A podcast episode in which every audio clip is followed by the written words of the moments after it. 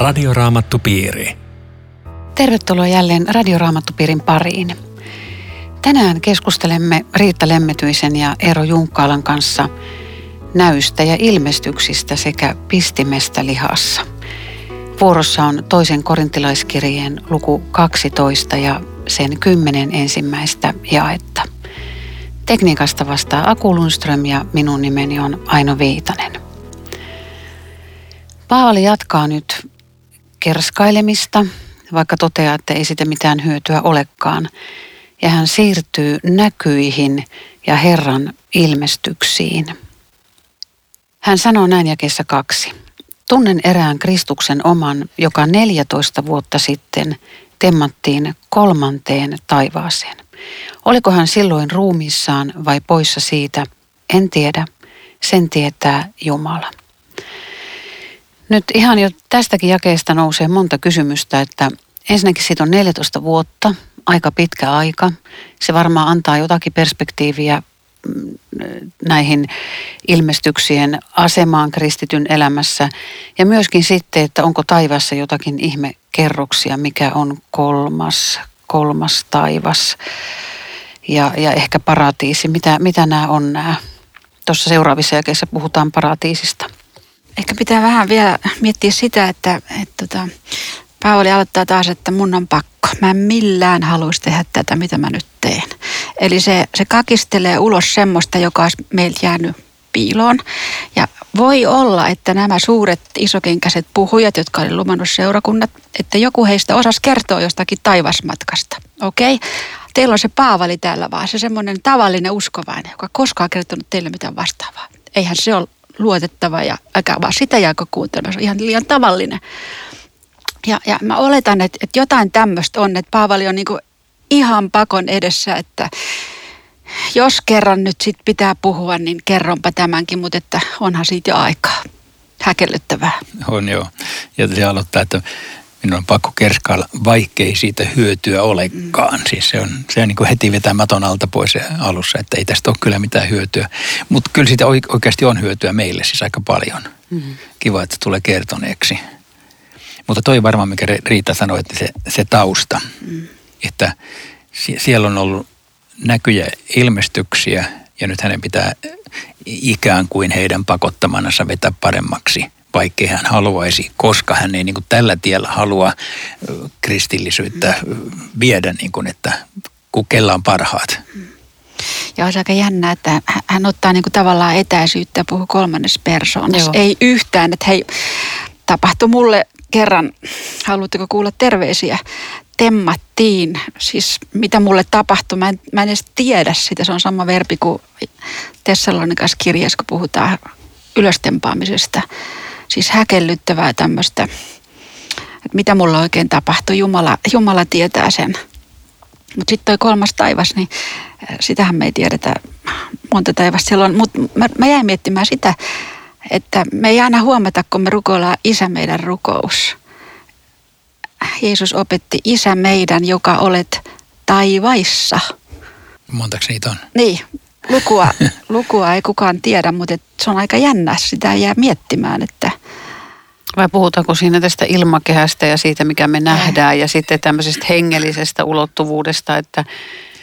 Niin, etuskin siitä, mutta mäkään en osaa tänne oikein selittää mitään, mutta muuta kuin että ajatella, että se on, se on ikään kuin tällainen sanotaan, pleonastinen ilmaus, tämmöinen äh, niin kuin, runsautta kuvaava ilmaus, että ta- taivaita olisi paljon, mutta ei meillä ole mitään semmoista sanaa raamatussa, mikä kertoisi, että kuinka monta ja missä järjestyksessä ja mitä, mikä on kolmas. Että se jää vaan tämmöiseksi ilmaisuksi, että jonnekin ihan toiseen sfääriin jotakin sellaista, jota ei voi selittää. Näin, näin mä tämän ajattelen. Joo. Ja temmattiin, että tässä ei ole mistään kyse.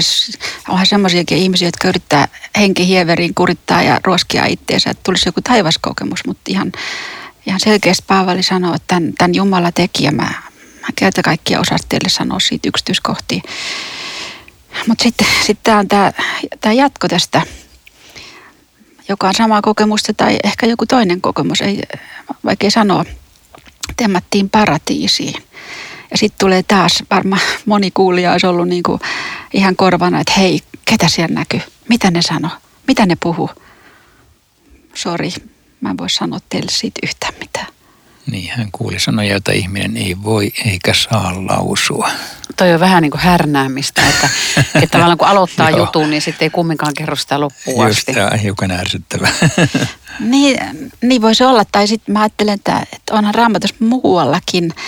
Daniel sai ilmestykset ja, ja häntä varoitettiin, että hän ei saa kertoa tästä. Ja, ja tota Johannes Patmos saarella ei saanut kaikkea kertoa, että, että, että Jumala ei salli, että me ruvetaan näillä tota, itseämme ja henkeämme ruokkimaan näillä. Näin, näin varmaan. Joo, mulle tulee mieleen Jeesuksen vaiheista se kertomus, jossa kirkastusvuorelta tullaan alas. Ja Jeesus sanoo opetuslapsille, että älkää kertoko tästä kenellekään ennen kuin ihmisen poika on noussut kuolleista. Eli siinä on vähän rinnakkainen juttu, että ainutlaatuinen hengellinen kokemus, niin huikea, että siitä olisi tosiisesti halunnut kertoa kaikille. Ja sitten Jeesus, että älkää kertoko kenellekään ennen kuin hän on kuollut. Eli pieni viive, älkää heti ruvetko huutelemaan tästä. Mutta sitten saa kertoa, ja Pietarihan kertoo sitten omassa kirjeessään myöhemmin. Eli, eli siinä on vähän sama, että, että jokin näissä hengellisten kokemusten kertomisessa on semmoinen, että pitää olla vähän sordino päällä. Ja tosiaan Paavalilla ei, ei ainakaan joka päiväisiä olleet. Muuten kun aina sanot, että, että se härnää meitä, niin voihan se olla, mutta että mä ajattelen, että tämä kokemus jakeessa 3-4 temmattiin paratiisiin ja sitten saa kuulla sanoa, että tämähän on jokaisen Kristuksessa kuolevan ihmisen kokemus, joka meitä odottaa. Ihan tämä sama, että, että otetaan paratiisiin, jossa, jossa odotetaan ruumiin ylösnousemusta ja kuullaan sanoja, joita, joita meidän kieli ei varmaan edes pysty ilmaisemaan. Että ei tämä ole vaan niin kuin vain, vain Paavalin juttu viime kädessä, vaan odottamassa meitäkin. Mä haluaisin vi- vielä palata tuohon edelliseen lukuun, kun me puhuttiin viikko sitten Paavalin kärsimysluettelosta, joka on aivan, aivan valtaisa. Ja Paavali antaa ymmärtää, että ihmisen elämä ei painotu niihin myönteisiin kokemuksiin. Tästäkin kokemuksesta tuli 14 vuotta. Mm. Että se tavallaan niin kuin asettuu siihen elämän janalle niin kuin omaan pieneen paikkaansa. Mutta miten meidän tulisi sitten kristinuskoa markkinoida? Pitäisikö meidän sanoa, että no tule Jeesuksen luo, niin saat kutsun kärsimyksiin? Mitään taivasmatkoja ei ole luvassa. Onhan niitä luvassa, kun täältä lukee, mutta tota... Joo, ker- kerran me pantiin yhden hengellisen tilaisuuden otsikoksi lupaus vaikeasta tiestä. Musta se oli jotenkin fiksumpi kuin semmoinen, että täällä ratkeavat kaikki ongelmat. Vaikka siis teillä vaikka, oli semmoinen Oli, oli, joo, joo. Vaikka tota, tietenkin tavallaan molemmatkin on totta, mutta en tiedä. Ei, ei siis liian kevyin sanoin tietenkään kannata houkutella ihmisiä, koska ei, ei kristinusko ole semmoinen kaikkien ongelmien ratkaisija – eikä semmoinen, että ei enää vastoinkäymisiä tulisi. Mutta onhan Mutta se... eikö se ole kaikki ongelmien ratkaisija? Ah, niin. Hmm. Mutta siis tota, lupaus vaikeasta tiestä, niin kenen ihmisen elämä ei olisi vaikeaa. Että kysymys on vaan millä lailla vaikeaa, että, että jos kutsutaan seuraamaan Jeesusta, niin, niin oikeastaan jos hän tulee elämään mukaan, niin ihminen saa seuralaisen, ihanan taivaallisen seuralaisen omalle vaikealle tielleen. Okei, okay, myönnetään, se oli huono otsikko. mutta siis, ja, ja näinhän se varmaan onkin, että, että kaikilla on riittävän vaikeaa, mutta, mutta Jeesuksen seurassa ne jaksetaan kantaa toisella tavalla. Siis meillä on kuitenkin sellainen ulottuvuus, jota ei, ei ole muilla, mihin me voidaan luottaa ja rakentaa turvallisuutemme. Muuten tämä jos mennään nyt vielä tähän paratiisiin, kun sitähän ei muualla näin raamatussa selkeästi ole, niin, niin sekä Paavali että Jeesus sitten, kun hän puhuu ryövärille, niin kertoo, että on paratiisi. Ja tämä jää ihan kertoo myöskin sen, että siellä on elävää elämää. Että ei se ole mikään mykkäkoulu, ja jossa kärjistäen muumiot odottaa jotain, jotain seuraavaa, vaan siis elävää elämää, joka odottaa. Mutta tässä herää kysymys, sanokaa mitä mieltä olette siitä, kun on tämmöisiä taivaskokemuksia. Siis semmoisesti jotkut on käynyt, niin kuin, nähnyt itsensä tota, jossakin leikkauspöydällä ja hetkeksi irtaantunut ruumiista ja nähnyt jotain. Tumman tunnelin niin, läpi ja valo niin, niistä, niistä on ja... paljon siis kirjoitettu kirjoja ja muuta. Mitä te ajattelette? Mä mietin niin kuin, niin kuin teologin ja julistajat tuota kysymystä. Siinä on tietysti muitakin näkökulmia, mutta että se on ainakin päivän selvää, että Paavali ei koskaan tehnyt tästä kokemuksesta julistuksen sisältöä. Ja, ja hän, hän koki sen rohkaisuna itselleen ja sitten tuli seis. Tässä on ainakin niin kuin pidättävyys ja, ja mä, oon, mä oon hyvin kriittinen ja pidättyväinen tämmöiselle taivasmatkakokemukselle, koska siellä on paljon semmoista, jossa niin kuin halutaan tietoisesti tai tietämättä täydentää vähän raamattua, että se, siellä on niin kuin auki tämä, mutta hei mä voin täydentää sitä. Tai siellä saattaa olla semmoista, joka on ristiriidassa raamatun kanssa, että että kyllä tässä niin kuin vähän punainen valo voisi välkkyä, kun alkaa kuuntelemaan. Mm, se, se on juuri varmaan näin, että se voi olla julistuksen sisältö, mutta ehkä sielunhoidollisesti tämmöiset kokemukset niin on, on kuullut, kuullut luotettavalta taholta, että lähetystyössä marttyyriksi joutuneet ihmiset, niin, niin heidän omaisensa toisella puolella maapalloa täällä Suomessa, tämän, tämän toisen lähetystyöntekijän äiti oli nähnyt nähnyt näyssä, missä, missä nämä ihmiset kävelee taivaaseen ja enkelit kumartaa heitä. Ja, ja he kokee toisella puolella maapalloa marttyyrikuoleman. Että et se voi olla tämmöinen sieluhoidollinen asia, mutta se on ihan eri asia kuin julistus. Toi on pikkusen eri asia, mutta sama, samantyyppinen. Mä äkkiä ajattelen näin, että jos joku tulee mulle kertoa, mulle on tullut ihmiset kertoa, että niillä on tämmöisiä kokemuksia, niin mä saatan sanoa, että kiitos Jumalalle, jos on sua rohkaissut, niin hyvä juttu. Mutta me ei tehdä tästä teologiaa. Niin kuin sanoit Riitta, että siis sillä me ei ikään kuin päätellä suoranaisesti, mitä taivaassa on, vaikka ei raamattu sitä avaa, mutta, mutta siis ettei mennä ohi raamatun. Mutta jos jollakulla on semmoinen kokemus, johon hän on kokenut, että tämä on ollut hänelle merkittävä uskon rohkaisija, että taivas on olemassa, niin mä sanon, että kiitos Jumalalle. Mm. Mutta, mutta en tee sitä julistuksen sisältöä. Mm. Kyllähän ne kauhean mielenkiintoisia on.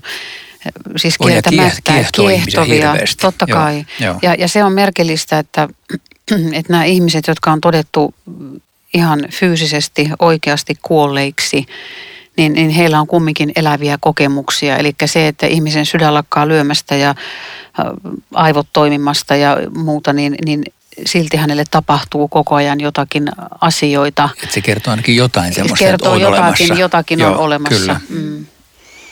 Ja, tämmöinen julistaja, niin kuin nyt Paavali tai joku toinen, niin sehän on silleen vielä vähän salakavalla, että siinähän pääsee niin kuin vähän ihmisten silmissä isommaksi kuin mitä, mitä nyt muut on, koska ei kaikilla ole tämmöisiä kokemuksia. Että siinäkin mielessä, niin kuin jos, jos on tämmöinen kokemus, niin kyllä mä ajattelen, että ne on niin kuin omalle itselle annettuja rohkaisuksi, mutta ei yleisölle. No on, onko teillä hei hienoja hengellisiä kokemuksia kerran 14 vuodessa vai miten se menee?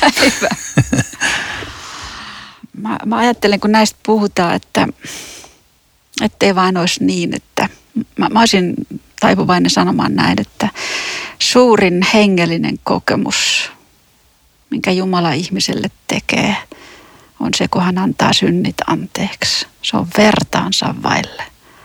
Mutta kyllä usein silloin, silloin, kun se tapahtuu ja Jeesus saa löytää tämän eksyneen lampaan, niin siihen liittyy jokin voimakas hengellinen kokemus, jonka ihminen voi muistaa loppuelämänsä. Mulla on kyllä juuri siihen, siihen omaan pelastumisen hetkeen niin liittyen semmoinen turvallisuuden kokemus, mutta siitäkin on jo yli 30 vuotta, eikä niitä sen jälkeen ole annettu. Että... Ai, ai, sä oot vielä paremmaksi kuin Paavali, että kerran 30 vuodessa. Joo. Eikö se ole kuitenkin jännää, että, että tota, vaikka nyt on tässä ollut nämä kokemukset, Paavali on sen kakistelu ulos, niin sitten hän jatkaa. Tästä miehestä minä kerskaan. Itsestäni en paitsi heikkoudestani. Mm. Sitten tultiin taas siihen teemaan, joka vaikutti olevan se kuitenkin lähinnä sydäntä. Niin, että se, se tavallaan peru melkein sanansa, että niin. nialaset, että sori, että tuli kerrottua. Mm. Mutta parempi, että vaan puhun, että aika, aika heikosti tässä välillä menee. Se on kyllä jännä, että kyllä tämmöinen trendi Paavalilla ihan selvästi on. Onko se nyt ihan varma, että se puhuu nyt itsestään, vaikka se puhuu kolmannessa persoonassa? Kyllä se, on selvä. Se on, se on tämmöinen retorinen keino, kyllä se puhuu itsestään. Ei, ei, ei, ei ole niin mitään mieltä oikeastaan, että se puhuisi jostakusta muusta. Ja ehkä, ehkä senkin voi vielä sanoa, kun puhutaan näistä kokemuksista, että, että semmoinen ihminen on, on sataprosenttinen uskovainen, jolla ei ole yhtään hengellistä kokemusta. Siis jotain tämmöistä toi vähän. Oli, toi oli tosi tärkeä. Se, se on, siis niitä ei tarvitse olla kenelläkään. Se ei ole mikään merkki mistään. Niin ja sitten hengellinen kokemus voi olla toisenkinlainen. Ei välttämättä se, että meidät temmataan jonnekin paratiisiin tai kolmanteen taivaaseen. Se, se voi olla jotenkin arkisempi, mutta se voi silti olla täydellisesti hengellinen ilmestyminen. Varmasti.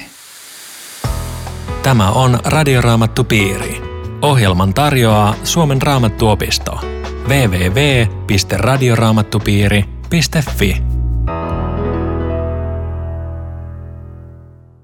Jatkamme keskustelua Riitta Lemmetyisen ja Eero Junkkaalan kanssa toisen korintilaiskirjeen luvusta 12 ja, ja nyt sen jakeista 6-10.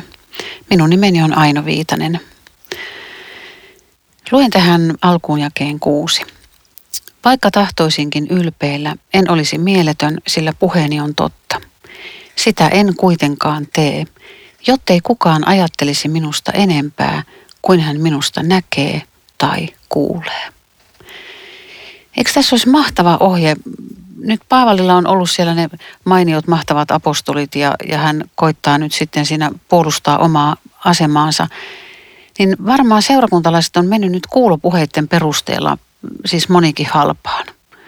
Toinen todistaa, että oli siellä kuule mahtavat tyypit ja ne teki sitä ja sitä ja sanoo sitä ja sitä. Ja, ja nyt Paavali sanoo tämmöisen verrattoman neuvon, että en kerskaile, ettei kukaan ajattelisi minusta enempää kuin hän minusta näkee tai itse kuulee.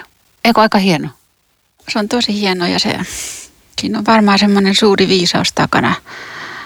Että tota, jos, jos hän nyt olisi vähän enemmän kertonut tilaisuuksista, kokemuksista, niin ketä olisi kiinnostanut enää se, se pääjuttu, Kristus Jeesus ja mitä hän teki. Oltaisiin oltu jo ihan pihalla ja, ja kun tällä linjalla aloitat, niin on vaikea saada ihmisiä takaisin kuuntelemaan sitä, sitä perusevankeliumia. Ja sen takia Paavali oli rakasti niin paljon Kristusta, että hän ei niin kuin missään hinnassa halunnut tulla siihen eteen. Nyt tuota, juttelemaan jostakin, mitä hän koki suhteessa, mitä Jeesus teki. Se on varmaan, varmaan hänen tavoitteensa. Toi, että se on tuommoinen niin realistinen. Ei enempää kuin mistä nä, mitä näkee ja kuulee. Että tässä mä olen, että tästä, tästä päätä. Mutta toi oli musta kyllä viisasti sanottu, että, että siis jos niin lähtee tälle tielle, hurjien kokemusten tielle, niin sitä on aika vaikea palauttaa sitä siihen niin kuin peruskalliolle, että ilman näitä kristillisyys on ihan oikeita.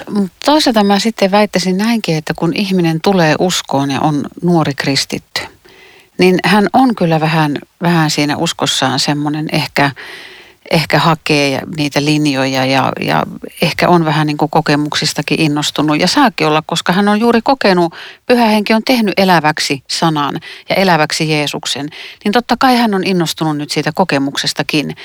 Ja, ja, ja eikö jokaisen kristityn tie ole tavallaan se, että hän sitten kypsyy luottamaan siihen kirjoitettuun sanaan ja, ja ne ihmeet asettuu sinne oikealle paikalle, mutta eikö kaikki uskoon tulleet ole vähän, vähän tota hurahtaneita ensin? Joo, siis toikin on helppo allekirjoittaa.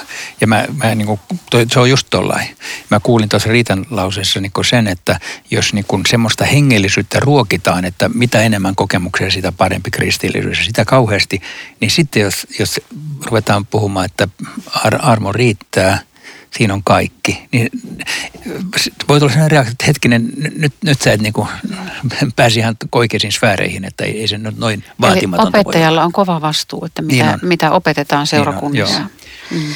Ja muuten kun nämä on huikeita kokemuksia, niin onhan se kyllä hintakin, minkä tämä apostoli tästä maksaa. Että sen takia on sitten tämä kova, mm. kova juttu, että olen saanut jotta en ylpistyisi, olen saanut pistävän piikin ruumiiseeni. Niin, mikä se on? Mikä se on? Vanha käännös sanoo, siis pistin lihassa ja tässä pistävä piikki ruumiissa. Joku, jopa, jopa saatanan enkeli kurittamaan, etten ylpistyisi.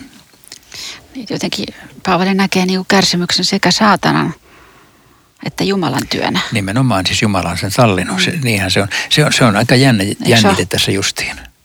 Mm. Et, että, että mistä se tulee. Saatana haluaa heikoksi Paavalin, että se ei pystyisi tekemään työtä. Jumala haluaa heikoksi, että se voisi olla vahva hänen työssään. Loistava se. Eikö se Joo, toi oli hyvä. Joo, aivan.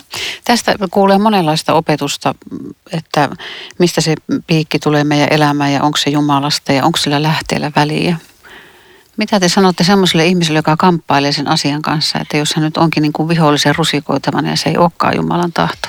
Mun mielestä pitäisi ensin, tai mä olisin ensin sanomassa näin, että tämä jae ja kokemus ei tarkoita sitä, että sulla pitää olla myös pistin. Että, että ei, ei suinkaan Paavali tässä opeta, että kai teillä kaikilla on joku pisti, joka jossakin rusikoi teitä. Monilla on, mutta ei se tarkoita, että, että uskovan pitää omistaa tämmöinen pisti. Tämä olisi musta väärä, vääränlaista Paavalin tulkintaa. Mutta eikö kaikilla kristityillä kumminkin ole pistin? No se on sitten toinen kysymys, mutta on varmaan niitä että kuulijoitakin, jotka sanoo, että en mä nyt tiedä mikä pisti mulla olisi. Ei, ei tämä ole mikään uskovaisen tuota, tämmöinen mm-hmm. ansioluettelo, että se pitäisi olla siellä.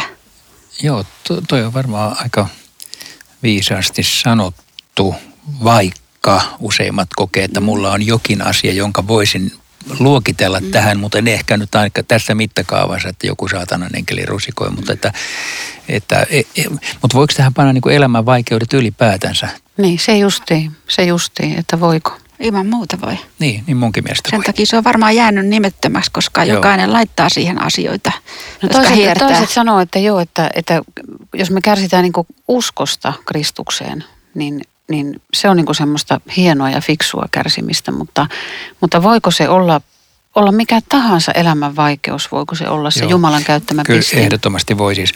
Tässähän on erilaisia veikkauksia tehty. Jotkut on arvellut, että sairaus, voi olla. Paavali vähän vihjasi silmäsairauteenkin. Jotkut on ajatellut, että tämä olisi joku hirvi, vaikea lähimmäinen tai tämmöinen niin ympäristöstä tuleva hirvittävä rasite voi olla. Jotkut on ajatellut, että se voisi olla menneen elämän katkerat muistot, voi olla.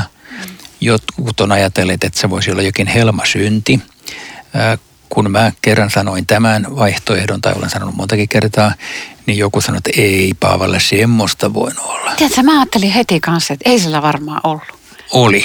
Mä oon ihan varma. siis, joo, mun tuli heti myös mieleen, että Paavali on niin pyhä kaveri, joo, mutta, että, joo. Mutta onhan se syntynyt ihminen kuitenkin on. ollut. Et se on voinut olla siis sekin, että jokin asia, joka, joka niinku pudottaa sen kerta kaikkiaan jalustalta, jalustalta niin perusteellisesti, että, että musta ei ikinä tule apostoli, että jokin semmoinen, joka rom, romahduttaa ikään kuin kaiken ja sitten se yrittää sieltä epätoivosti päästä pinnalle uudestaan. On voinut olla. On, on se varmaan ollut, koska tämä kahdeksas ja olen kolme kertaa pyytänyt Herralta, että pääsisin siitä, niin se on varmaan ollut just tämmöinen rukousaihe, että Herra, että sä näet, että tämä on just se este mun työssä. Joo. Ja mä en voi jatkaa, ellei sä sitä estettä nyt ota.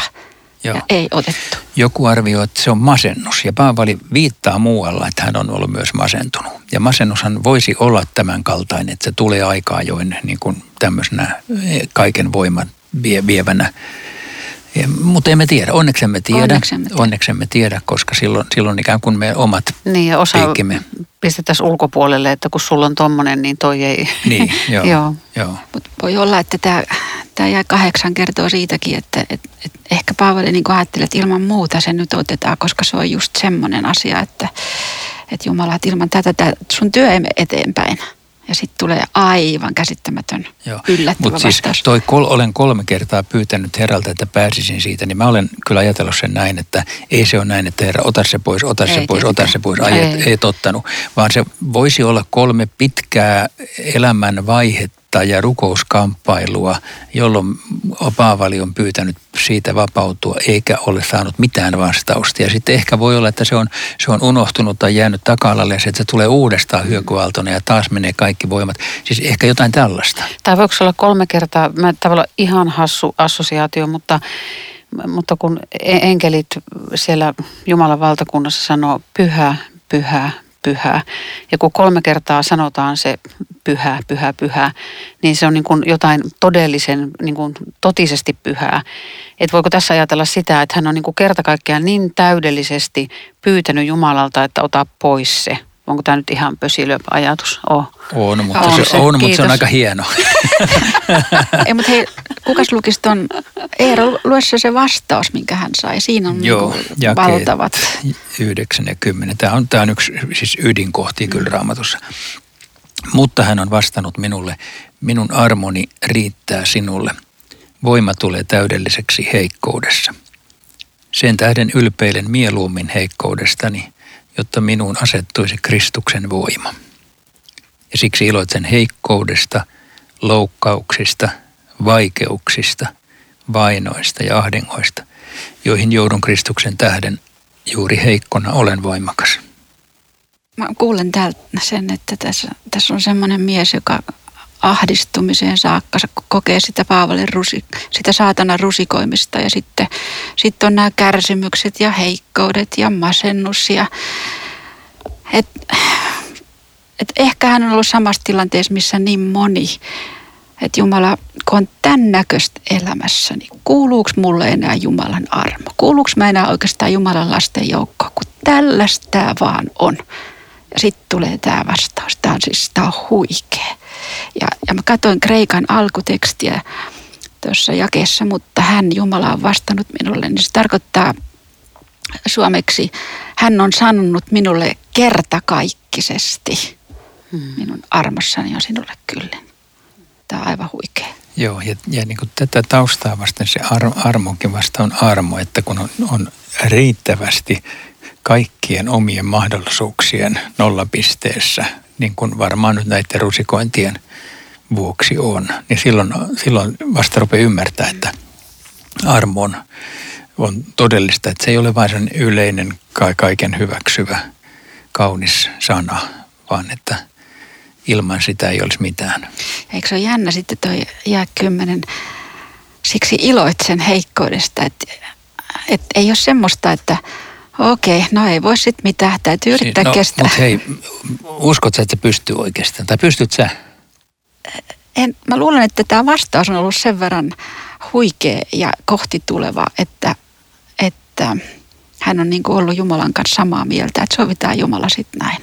Mikään toinen uskonto ei kyllä opeta ihmisen heikoksi tulemista, eikä, eikä ihminen itsekään halua sitä. Mitä te sanoisitte kuulijalle, joka haluaa synnit anteeksi, haluaa taivaaseen, mutta ei haluaisi heikoksi tai pelkää sitä, mitä Jeesus hänelle tekee. Sitten ihmisellä on ihan vääränlainen kuva Jumalasta ja Jeesuksesta. Se on, se on hyvin orjuuttava näkemys, että, että pitää pelätä, kun, kun tulee Jeesuksen luo. Hän on hyvä paimen. Hän antaa just kaiken sen, mikä, mikä ottaa meiltä pelon. Ja mitä heikkouteen tulee, niin, niin tota, se on kyllä totta, että jos ei tunne sen verran heikoksi, että kelpaa Jumalan armo, niin sitten kyllä jää paitsi, paitsi Jumalan läsnäoloa elämässä. Mutta mut kaikki muut pelot, musta ne on kyllä vääriä. Niin ja tämän armon varaan nyt saa tänään heittää kaikki pelot ja kaikki kysymykset ja kaikki synnit ja kaikki ahdingot. Että tänään julistetaan tältä radiosta, että Jumalan armo riittää jokaiselle, joka kuuntelee. Radioraamattupiiri. Kiitos sinulle, että olit mukana. Lähetä meille kysymyksiä ja kommentteja osoitteella aino.viitanen at sro.fi. Rukoillaan yhdessä. Jeesus, sinä näet meidän jokaisen heikkouden. Näet vaikeutemme ja ahdinkomme. Näet myös toiveemme ja haaveemme. Vastaa sinä meille niin kuin sinä viisaasti näet meille hyväksi olevan. Vahvista meitä uskossamme ja suo, että meillekin riittäisi sinun armosi. Amen. Radioraamattupiiri. www.radioraamattupiiri.fi